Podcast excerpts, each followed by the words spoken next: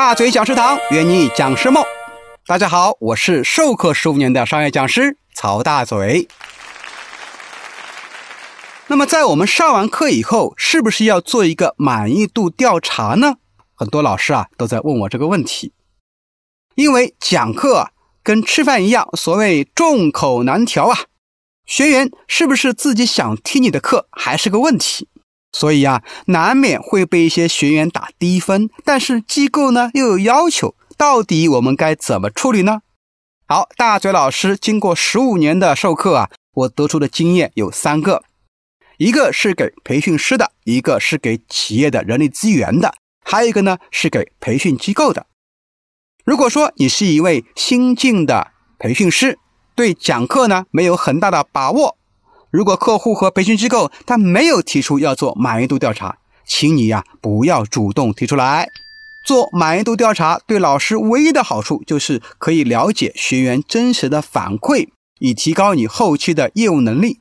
同时呢，如果如果啊满意度分数比较高，那也可以拿来做什么？做客户见证。那如果你是一个职场老司机，对课程的把控非常好，然后呢做也无妨。不过你已经是老司机了，多几个满意度高的调查结果对你来说也没啥用，对不对？好，如果你是甲方，也就是说你是人力资源，那是一定要做的，或尽量要做，因为对你来说啊，它是一个工作或成果展示的机会，你可以给老板看啊，对吧？不过呢，如果你自己听完一天的课，觉得哎呀，我的学员对老师不是很满意，甚至有很多的刺头在里面。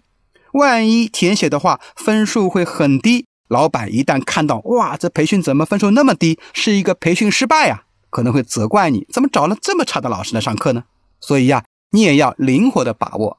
如果你一天听下来，老师的课不错，学员呢也非常喜欢，那就抓紧时间做一个。一方面可以呢跟领导汇报，还可以发现真实的问题。如果下次还要回请这位老师呢，也能及时提出意见来让他。不断的改进。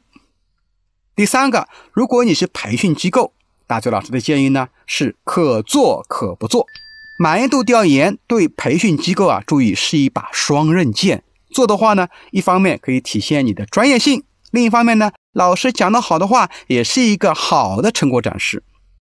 万一甲方提出来说老师的课上的不好，也有一个证据握在手里。你看你们学员的分数打这么高啊，说明老师讲的很好啊。以避免甲方以效果不好为理由呢，来拖欠课酬。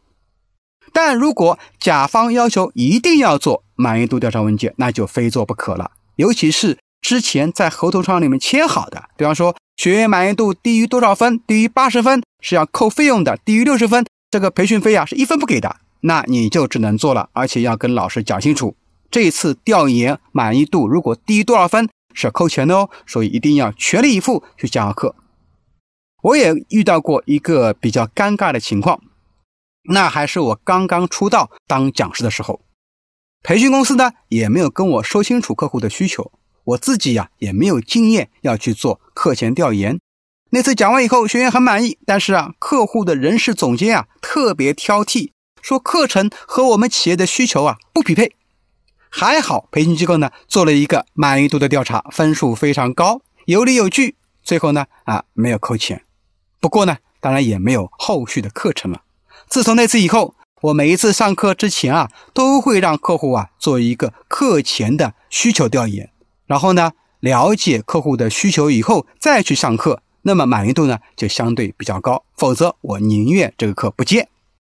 总结一下，满意度调查问卷真的是一把双刃剑。如果客户一定要做，那就必须得做。客户没有提要求，可以视情况而言。如果学员反馈不错，课堂效果很好，那就做一个嘛。如果课上啊有很多挑刺的学员，那建议你还是别做了，因为有风险。如果说你手头没有一个满意度调查问卷，大嘴老师啊可以给你提供。然后呢，可以在我的评论区里面留言。好了，持续关注大嘴教你当讲师，我们下期节目继续聊。